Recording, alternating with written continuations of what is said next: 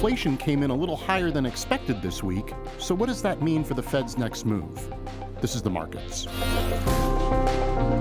Hi, I'm Sam Grobart. Today, I'm joined by Alexandra Wilson Elizondo, co chief investment officer of multi asset solutions in Goldman Sachs Asset Management. Alexandra, thanks so much for joining us today. Thank you so much for having me, Sam.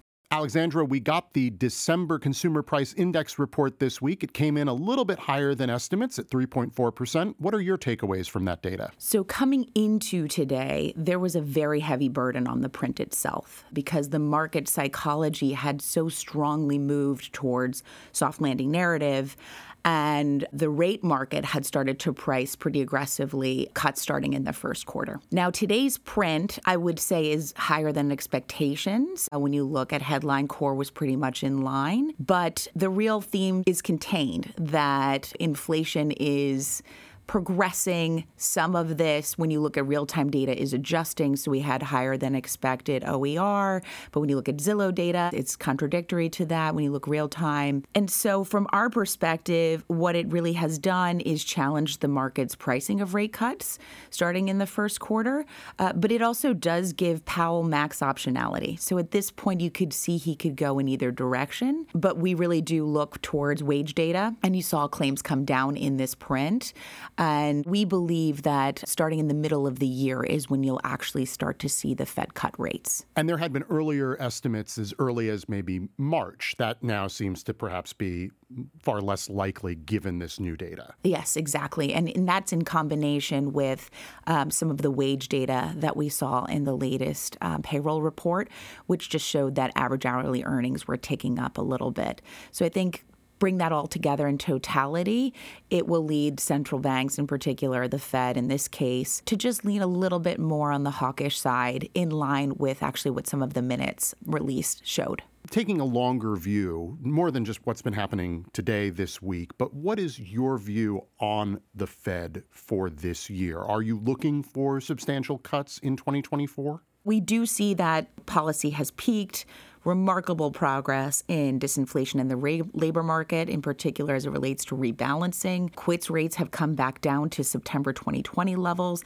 and that's really significant because the labor market has been a large source of the heat. So, from our perspective, we think the reaction function for the Fed will normalize and will be more balanced as it relates to growth and inflation. We do expect cuts this year, like I mentioned, to start in the middle of the year, but we do push back on that market pricing in terms of it being in Q1. And those key points for our argument are A, the December FOMC minutes show that there's more of a hawkish tone there and a sense of caution. And it would take some time for them to begin to communicate that there were cuts in sight, and it's still just a bit too early from our view. And then there is the potential for a cyclical rebound, just given some of the loosening in financial conditions we've seen, in particular mortgage rates, what that could mean for housing. And then we've seen some geopolitical consequences on supply chains, whether that's what's happened in the Red Sea, the Suez Canal, or even some of the drought impacts that you have seen in the Panama Canal. We just think it's just a little bit too early to view the rate cuts to be at the forefront right now.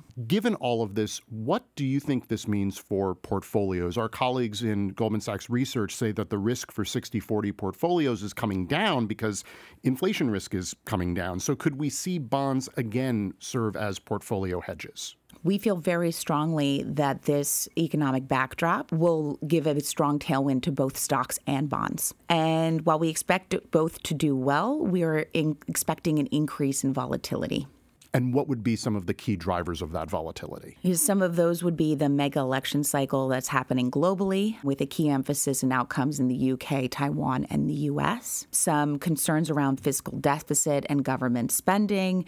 And last but certainly not least, the geopolitical tensions. Alexandra, how are you thinking about valuations right now? It was a monster year for stocks in 2023, and there still remain a lot of questions about whether equities are overvalued. What's your take on that? Yeah, in the US, we acknowledge full heartedly that the equity market is expensive. When you look at historical valuations, we're now above the 90th percentile. To your point, we saw extraordinary performance from the Magnificent Seven, meaning the top seven tech stocks effectively, up 76%, an equal weighted index only up 12%. But let me share a few stats that really put that magnificence in context. When you look at the market cap of Microsoft, it's equal to the entire market capitalization of the Canadian equity market. Really? Similarly, yes. Wow.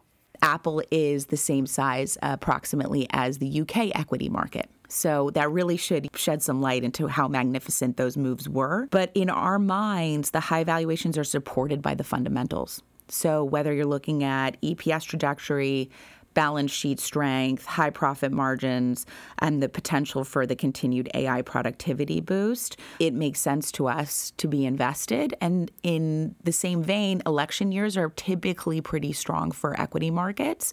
In some historical figures show that it's plus or minus 7% number. So that gives us some confidence that despite the valuations being somewhat elevated, if you can be thoughtful about some of that volatility and entering the market at times where the market is just trading on fear rather than fundamentals, you can get your portfolios into that longer position that you would want aligned with our expectations for the soft landing outcome. And Alexandra, our, our typical last question what is on your radar for next week? Earnings earnings and some more earnings. some big bank earnings coming through, right? Yes, absolutely. In particular, we're very much so looking forward to seeing margin development. Was Q4 really the trough? To what extent have rising interest costs and wage growth impacted net profit margins? Corporate guidance, has that shifted post the Fed pivot? So, should we see less of a draconian outlook from corporate America? And lastly, from the bank front, what are we seeing in terms of trends in loan provisioning, in particular as it relates to the consumer and commercial real estate? Alexandra, thank you so much. Thank you very much for having me. That does it for another episode of The Markets. Be sure to find us on Spotify, Apple Podcast, or wherever you get your streaming audio. I'm Sam Grobart. Thanks so much for listening. The opinions and views expressed in this program are not necessarily the opinions of Goldman Sachs or its affiliates. This program should not be copied or published without the express written consent of Goldman Sachs. Each brand mentioned in this program is the property of the company to which it relates and is not used to imply any ownership or license rights. Goldman Sachs is not providing any financial, economic, legal, investment, accounting, or tax advice through this program. Neither Goldman Sachs nor any of its affiliates make any representation or warranty as to the accuracy or completeness of any information contained in this program. Our theme music was composed by Soundboard.